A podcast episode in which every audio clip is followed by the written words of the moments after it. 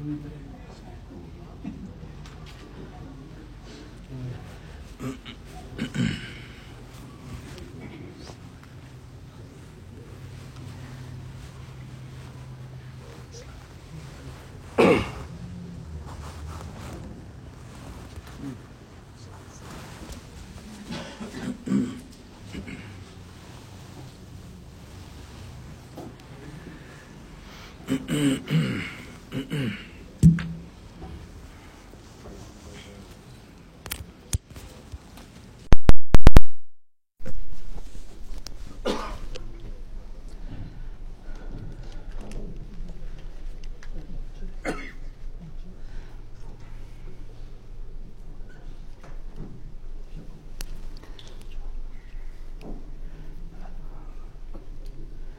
السلام عليكم ورحمة الله وبركاته.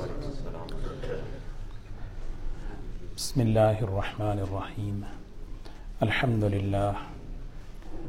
الحمد لله نحمده ونستعينه ونستغفره ونؤمن به ونتوكل عليه. ونعوذ بالله من شرور أنفسنا ومن سيئات أعمالنا. ونعوذ بالله من شرور أنفسنا ومن سيئات أعمالنا. من يهده الله فلا مضل له ومن يضلله فلا هادي له.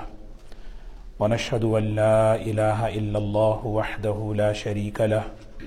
ونشهد أن سيدنا وحبيبنا ونبينا مولانا محمدا عبده ورسوله. صلى الله تبارك وتعالى عليه وسلم. أما بعد فاعوذ بالله من الشيطان الرجيم. بسم الله الرحمن الرحيم.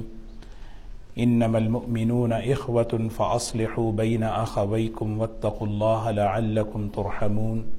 صدق الله العظيم. قابل احترام بزرگ و دوستو، اللہ تبارک و تعالی نے اس دنیا کی زندگی میں ہم سب کو ایک بہت بڑی ذمہ داری کے لیے بھیجا ہے۔ ذمہ داریوں کے پورا کرنے کی یہ جگہ ہے۔ بدلہ پانے کی جگہ آخرت ہے۔ ہر انسان کی، ہر ایمان والے کی ذمہ داری ہے۔ اسی کا نام مقصد زندگی ہے۔ اور اللہ تبارک و تعالیٰ نے قرآن پاک میں زندگی کے مقصد کو بار بار بیان فرمایا، کیونکہ یہ دنیا کا ماحول ہمیں مقصد سے ہٹاتا ہے، مقصد سے غافل کرتا ہے، اور مقصد کے طے کرنے میں، مقصد کے سلیکٹ کرنے میں دھوکہ دے دیتا ہے۔ تو اس لیے بار بار قرآن پاک میں یہ بیان کیا کہ ہماری دنیا کی زندگی کا مقصد کیا ہے؟ اور کیسے اس مقصد پر اپنی زندگیوں کو لانا ہے؟ دیکھیں، تین، ہر ایمان والے پر تین ذمہ داریاں ہیں۔ ہر ایمان والے پر یہ تین ذمہ داریاں ہیں۔ سب سے پہلی ذمہ داری اپنی ذاتی زندگی کو بنانا ہے۔ میری ذاتی زندگی بنے۔ آپ اس کو کہیں اصلاح ہو یا بنے، بنتی ہے ایمان سے، اعمال سے، صفات اور اخلاق سے۔ اپنی ذاتی زندگی کو بنائیں۔ اور دوسری جو ذمہ داری ہے، اپنے گھر کو بنائیں۔ اس بات کا اللہ تبارک و تعالیٰ نے عملی طور پر نبی کریم صلی اللہ علیہ وسلم سے اعلان فرمایا و انضر عشیرتک الاقربین آپ اپنے گھر والوں کو، رشتہ داروں کو دین کی باتیں بتائیے اور انہیں متنبع کیجیے۔ سیدنا علی رضی اللہ تعالی عنہ قرآن پاک کی اس آیت کی تفسیر میں بیان فرماتے ہیں، یا ایوہ الذین آمنوا قو انفسکم و اہلیکم نارا۔ قرآن پاک کی سورہ تحریم کی آیت ہے، اے ایمان والو، اپنے آپ کو جہنم کی آگ سے بچاؤ اور اپنے گھر والوں کو جہنم کی آگ سے بچاؤ۔ انسان کی ذات پر جو سب سے پہلا حق ہے وہ اپنے آپ کو جہنم سے بچانا ہے، گھر والوں کو بچانا ہے۔ اس آیت کی تفسیر میں سیدنا علی رضی اللہ تعالیٰ عنہ فرماتے ہیں کہ انہیں دین سکھاؤ، کیونکہ دین کے راستے سے آدمی جہنم سے بچ سکتا ہے۔ آخرت کی مصیبتوں سے بھی اور دنیا کی مصیبتوں سے بھی۔ دین نہیں ہوتا تو دی بے دینی کی وجہ سے دنیا میں بھی مصیبتیں اور آخرت میں بھی مصیبتیں۔ تو یہ دو چیزیں ہیں۔ تو سب سے پہلے اپنی ذاتی زندگی کو بنانا اور دوسری چیز اپنے گھر کو بنانا۔ اور تیسری جو چیز ہے، جس ماحول میں میں رہتا ہوں، اس ماحول کو بنانا۔ یہ ہر ایمان والے کی یہ ذمہ داری ہے۔ بنیادی بات یہ ہے کہ آدمی کو فکر ہو۔ فکر کسی چیز کی جب انسان اوڑھ لیتا ہے، سوار کر لیتا ہے، اللہ تعالیٰ اس کے لیے دروازے کھول دیتے آدمی کو اس بات کی فکر ہو، مجھے اپنے آپ کو بنانا، اپنے گھر والوں کو بنانا اور اپنے ماحول کو بنانا۔ فکر نہیں ہو تو پھر آدمی پر وہ چیز نہیں کھلتی۔ جیسے اذاں نماز کو کیسے بلایا جائے، صحابہ کو فکر سوار ہوئی۔ اس فکر پر اللہ نے صحابہ کے ذہنوں پر یہ بات کھولی کہ یہ اذان ہے۔ اذان کے ذریعے آپ نماز کو بلائیں۔ صحابہ یہی فکر لے کر گھر گئے کہ ہم نماز کو لوگوں کو کیسے بلائیں۔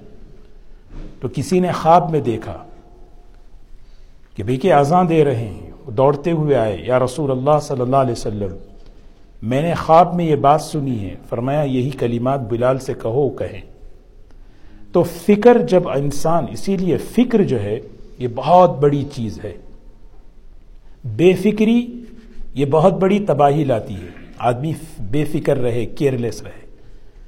اپنی ذات کیونکہ دنیا انسان کی گزرتی جا رہی ہے، آخرت کی طرف ہم بڑھتے جا رہے۔ ارتحلت الدنیا مدبرہ ورتحلت الاخرت مقبلہ دنیا پیٹ پھیرتی جا رہی ہے، آخرت ہمارے سامنے آگے بڑھ رہی ہے۔ ہر آدمی کی آخرت آگے آ رہی ہے۔ تو اس کے لیے آدمی کی تیاری یہ ہے کہ مجھے اپنے آپ کو بنانا ہے۔ مجھے اپنے گھر کے ماحول کو بنانا ہے۔ یہ ذمہ داری ہے۔ کوئی آپشن نہیں ہے۔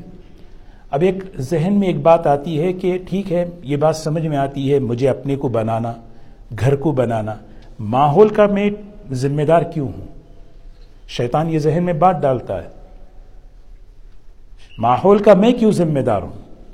حضور اکرم صلی اللہ علیہ وسلم نے مختلف احادیث میں اس بات کو سمجھایا کہ دیکھو، ماحول کی گندگی تمہارے گھروں تک اور تمہاری زندگیوں تک پہنچتی ہے۔ ماحول کی گندگی، حدیث میں مثال دے کر بیان فرمایا کہ جدیدو ایمان اپنے ایمان کو، اپنے دین کو تجدید کرتے رہو، ریفریش کرتے رہو۔ اس کو نئے، کیونکہ پرانا ہو جاتا ہے۔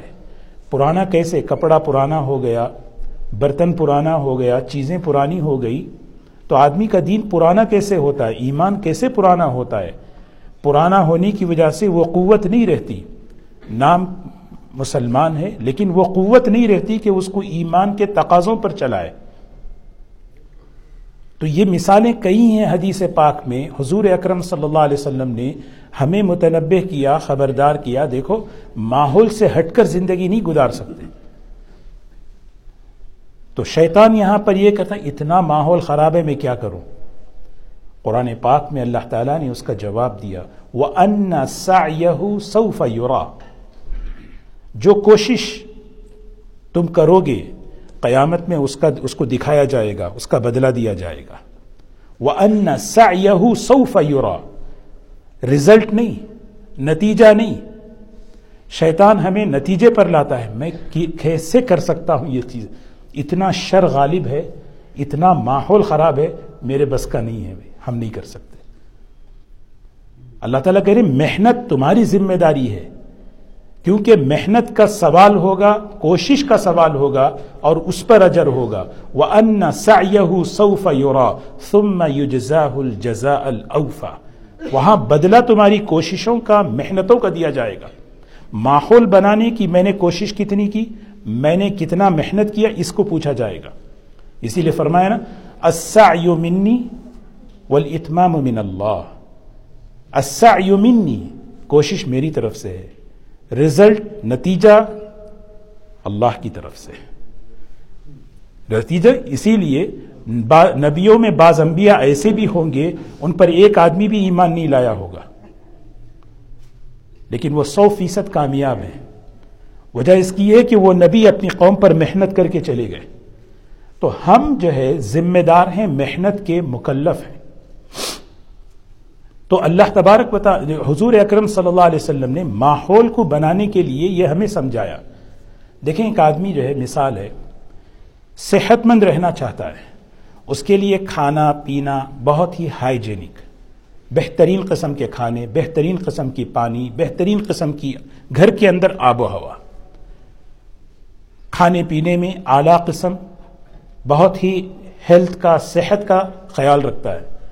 لیکن ایک سوال کا جواب ہم دیں، اسی گھر کے دائیں بائیں گاربیج پڑا ہو، کیچڑ ہو، وہاں پہ جراثیم ہو، وہاں پہ جو ہے گندگی ہو، کیا وہاں کے جراثیم اور جمس وہاں کا وہاں کی وائرس کیا اس کے گھر میں نہیں آ سکتی؟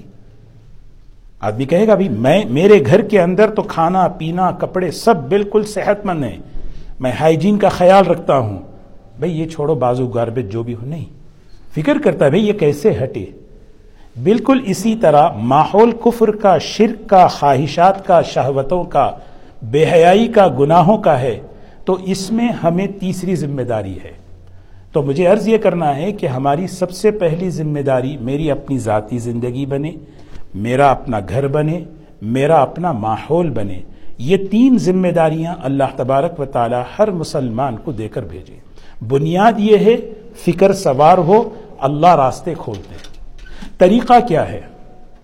میں مختصر عرض کروں، کرنے کا کام۔ پریکٹیکل طور پر کیسے میری ذاتی زندگی کی اصلاح ہو؟ میرے گھر کا ماحول کیسے بنے؟ باہر کا ماحول کیسے بنے؟ اس کا طریقہ کار۔ کرنے کا طریقہ کیا ہے؟ کرنے کا طریقہ ایک ہی ہے۔ نبی کریم صلی اللہ علیہ وسلم کا اس حسنہ ہے۔ آپ نے کیسے کیا؟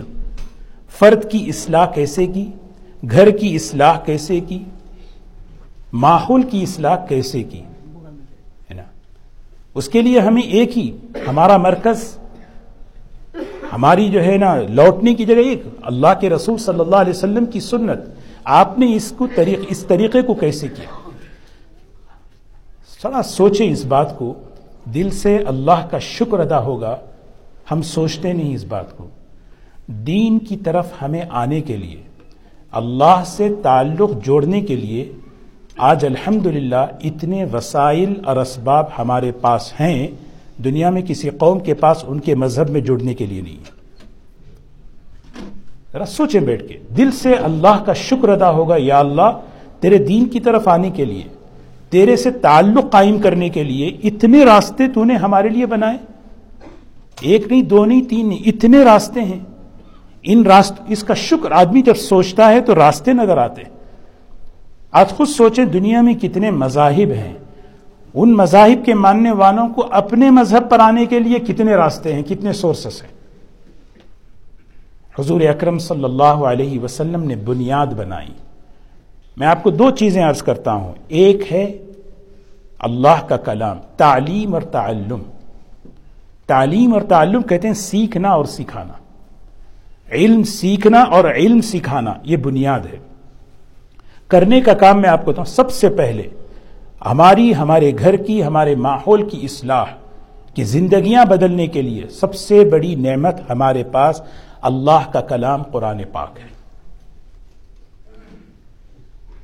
میں طریقہ کار بتا رہا ہوں۔ اس کو ہمیں سوچنا ہے اور اس پر اپنی زندگی کو لانا ہے۔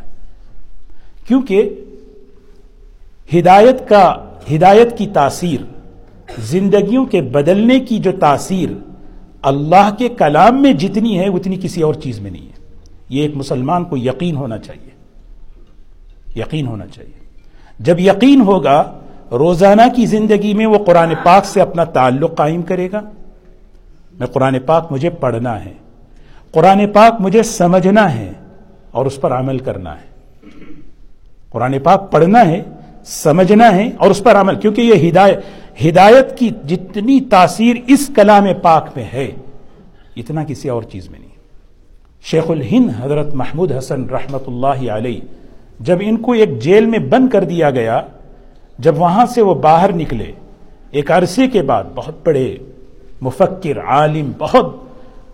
انہوں نے ان کے سارے اپنے شاگردوں کے سامنے، لوگوں کے سامنے جب وہ آئے، انہوں نے ایک بیان کیا۔ اس میں انہوں نے ایک جملہ کہا، میں نے جیل کے اندر رہتے ہوئے وہاں کی تاریکیوں میں غور کیا، دو سبق میں لے کر آیا ہوں۔ سارے بڑے بڑے ان کے شاگرد، حضرت شیخ الاسلام حسین احمد مدنی، شیخ الاسلام علامہ شبیر عثمانی، بڑے بڑے علماء۔ سب لگے، اتنا بڑا آدمی کیا سبق لے کر آیا ہے؟ انہوں نے کہا کہ سب سے پہلا سبق میں جو سیکھ کر وہاں سے آیا ہوں، آج مسلمان کا تعلق قرآن پاک سے کمزور ہو چکا ہے۔ لفظ کے اعتبار سے بھی، معنی کے اعتبار سے بھی، عمل کے اعتبار سے بھی۔ اور میں نے طے کیا کہ میری باقی زندگی میں قرآن پاک کی خدمت میں لگاؤں گا۔ اور دوسری چیز میں نے غور کیا کہ مسلمانوں کی تنزلی اور ان کے گرنے کا وہ کیا سبب ہے۔ مسلمانوں میں اختلاف، افتراق، آپس میں مخالفتیں۔ اور میں اب کوشش کروں گا کہ کس طرح مسلمان اجتماعیت کے ساتھ رہیں، مل کر رہیں، جڑ کر رہیں، اس کی کوشش۔ تو دوستو، سب سے پہلی چیز ہمارا اللہ کے کلام سے تعلق ہو۔ دوسری جو چیز ہے، ہمیں جو کرنے کا طریقہ کار، تین چیزیں اصل ہیں۔ اس کا طریقہ کار۔ دوسری جو چیز ہے، نبی کریم صلی اللہ علیہ وسلم کی سیرت سے ہمارا تعلق۔ ہو سیرت کوئی ہسٹری نہیں ہے، تاریخ نہیں ہے، وہ ایک نمونہ ہے، آئیڈیل ہے۔ سیرت عبادت ہے، اس کو پڑھنا، اس سے تعلق قائم کرنا اور اس کو سامنے رکھ کر اپنی زندگی کو بدلنا۔ سیرت۔ تیسری جو چیز ہے، سبحان اللہ، غور کریں، اللہ تبارک و تعالیٰ نے ہمیں اس امت کو جمعہ کا ایک نظام عطا فرمایا۔ ہفتے میں ایک مرتبہ جمعہ جمعہ جمعہ بنے۔ جمعہ جمعہ بنے۔ کیا مطلب ہے؟ آج افسوس یہ ہے کہ جمعہ کی اہمیت ہمارے دلوں سے گھٹتی جا رہی ہے۔ جمعہ کا جو مقصد ہے قرآن پاک یہ بیان کرتا ہے، اذا نودی للصلاة من يوم الجمعة فسعوا الى ذکر اللہ الى ذکر اللہ، جب اذان کا وقت ہو جائے، جب پکارا جائے نماز کے لیے، جمعہ کے لیے، چھوڑو تجارت کو اپنے کاموں کو اور دوڑ کر آؤ اللہ کے ذکر کی طرف۔ وہ اللہ کا ذکر کیا ہے؟ وہ اللہ کا ذکر خطبہ ہے۔ اور جمعہ کا مقصد واز ہے، نصیحت ہے۔ اسی لیے خطیب کھڑے ہو کر نصیحت کرتے یہ الگ بات ہے کہ ہم نے جمعہ کا خطبہ عربی میں کیا، لیکن اصل جو چیز ہے کہ جمعہ کا مقصد یہ ایک نصیحت ہے۔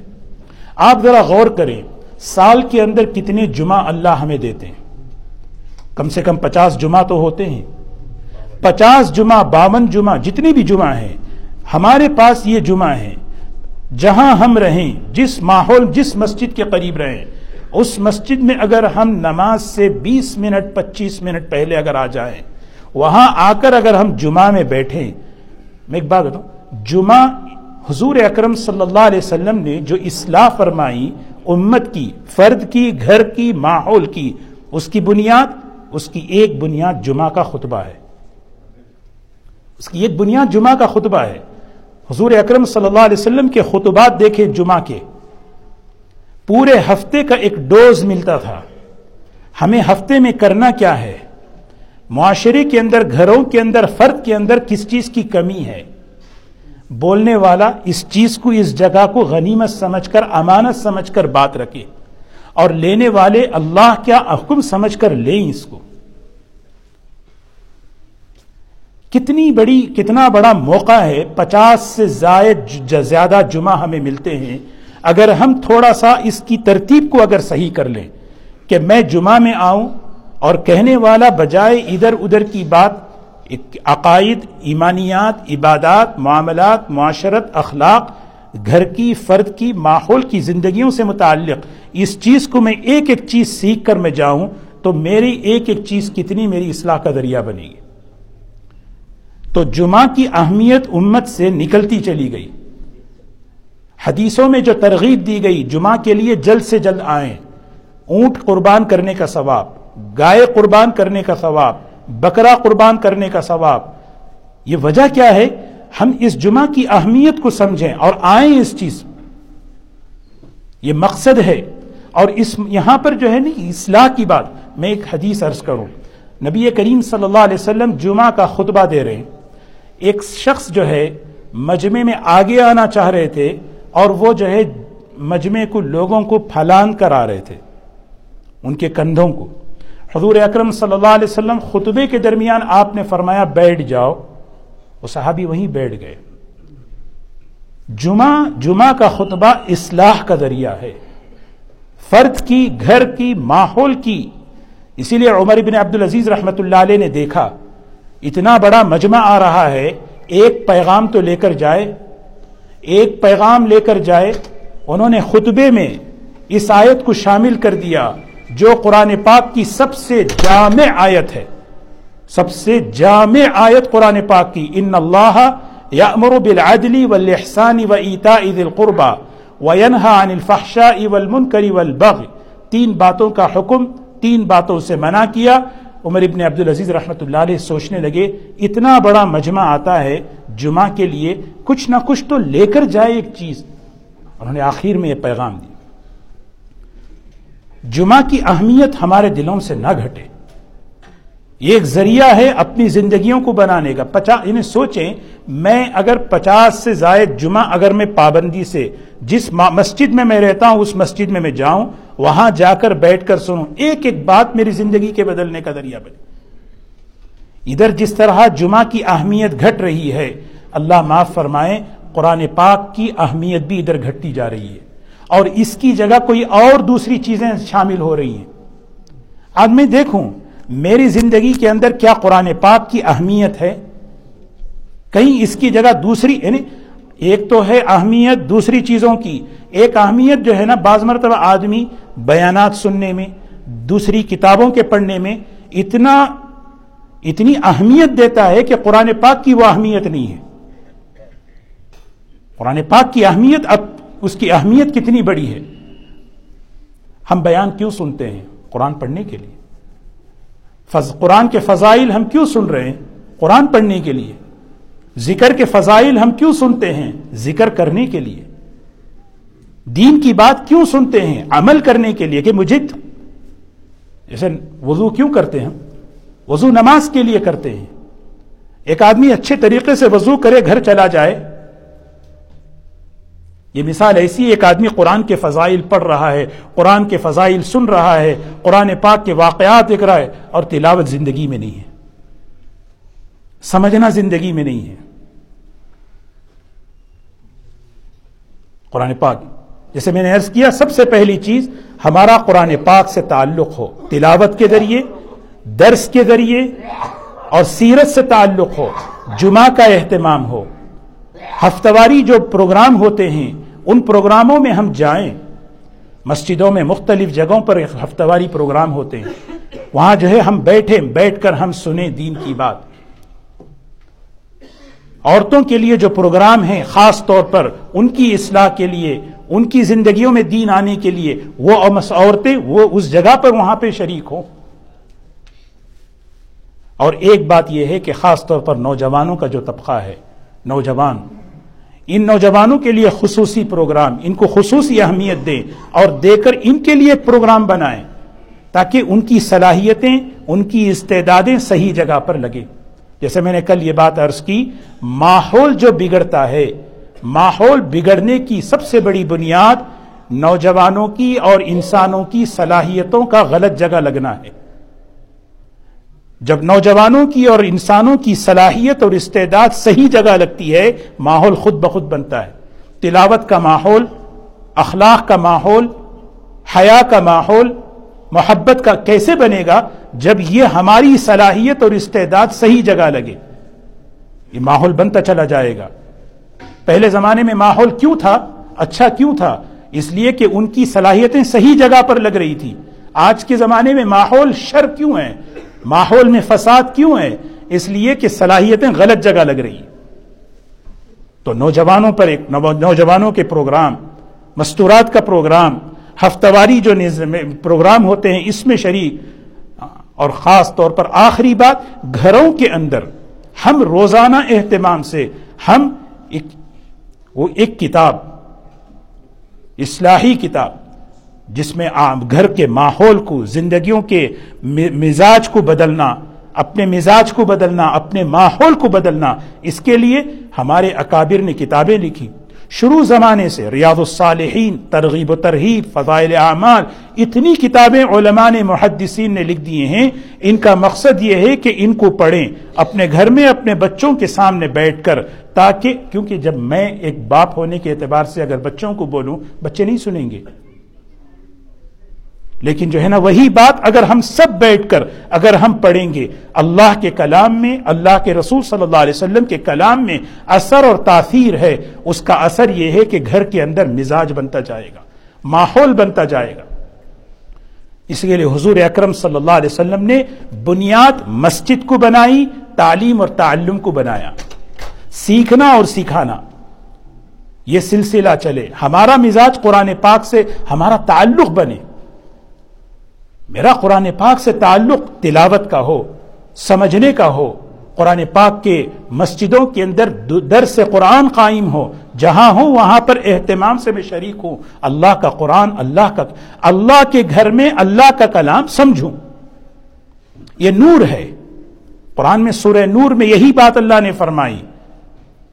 پوری جو آیت ہے دیکھیں اگر اٹھا کر اس میں اللہ نور السماوات والارض، مثل نوره كمشكات فيها مصباح، المصباح في زجاجة الزجاجة كأنها كوكب دري يوقد من شجرة مباركة زيتونة لا شرقية ولا غربية ایک مثال دی تمہارے پاس جو قرآن اللہ کا کلام ہے، وہ کیسا نورانی ہے۔ یہ کہاں ہوگا؟ یہ اللہ کے گھر میں ہوگا۔ فی بیوت اذین اللہ ان ترفع ویذکر فیہ اسمہ یسبح له فیہا بالغدو والآصال۔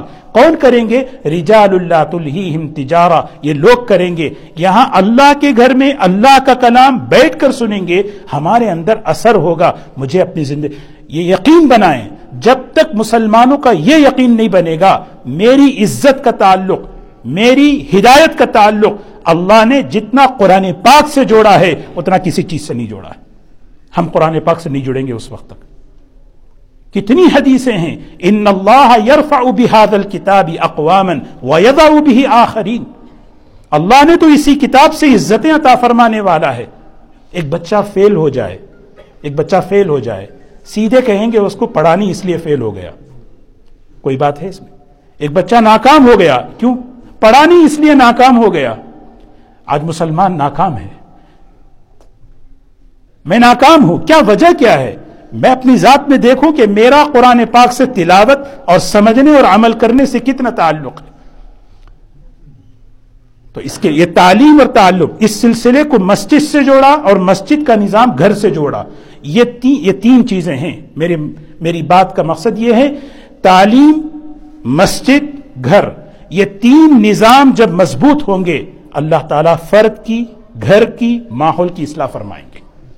اللہ تبارک و تعالیٰ ہمیں اس کو سوچنے کی، سمجھنے کی اللہ توفیق نصیب فرمائے۔ میں نے عرض کیا کہ دیکھو ایک طریقہ کار، یہ ہمیں کرنا کیا ہے؟ کس طریقے سے کرنا ہے؟ ہاں؟ اس کو ہمیں سوچنا ہے اور اس پر ہمیں آگے بڑھنا ہے۔ اور خاص طور پر میں یہ بات جو میں نے عرض کی، ہمارے نزدیک جمعہ کی اہمیت گھٹتی جا رہی ہے۔ جمعہ ذکر کا، واس کا ایک مقصد ہے۔ اگر ہم جمعہ کو اہمیت دیں اور جمعہ میں ہم اہمیت کے ساتھ آئیں، اس کو ایک ترجیح دے کر آئیں، پھر دیکھیں ایک ایک چیز، بعض مرتبہ دل میں بات آتی ہے، بھئی وہی سن، ایک بات کوئی ہماری زندگی کی اصلاح کی ذریعہ بن جائے، ایک بات، تو ہمیں جمعہ میں آنا اور آ کر اہتمام سے بیٹھنا، سننا کیونکہ یہ حضور اکرم صلی اللہ علیہ وسلم کا طریقہ کار تھا۔ جمعہ کے خطبے کو امت کی، ماحول کی، فرد کی اصلاح کا ذریعہ بنایا تھا آپ نے۔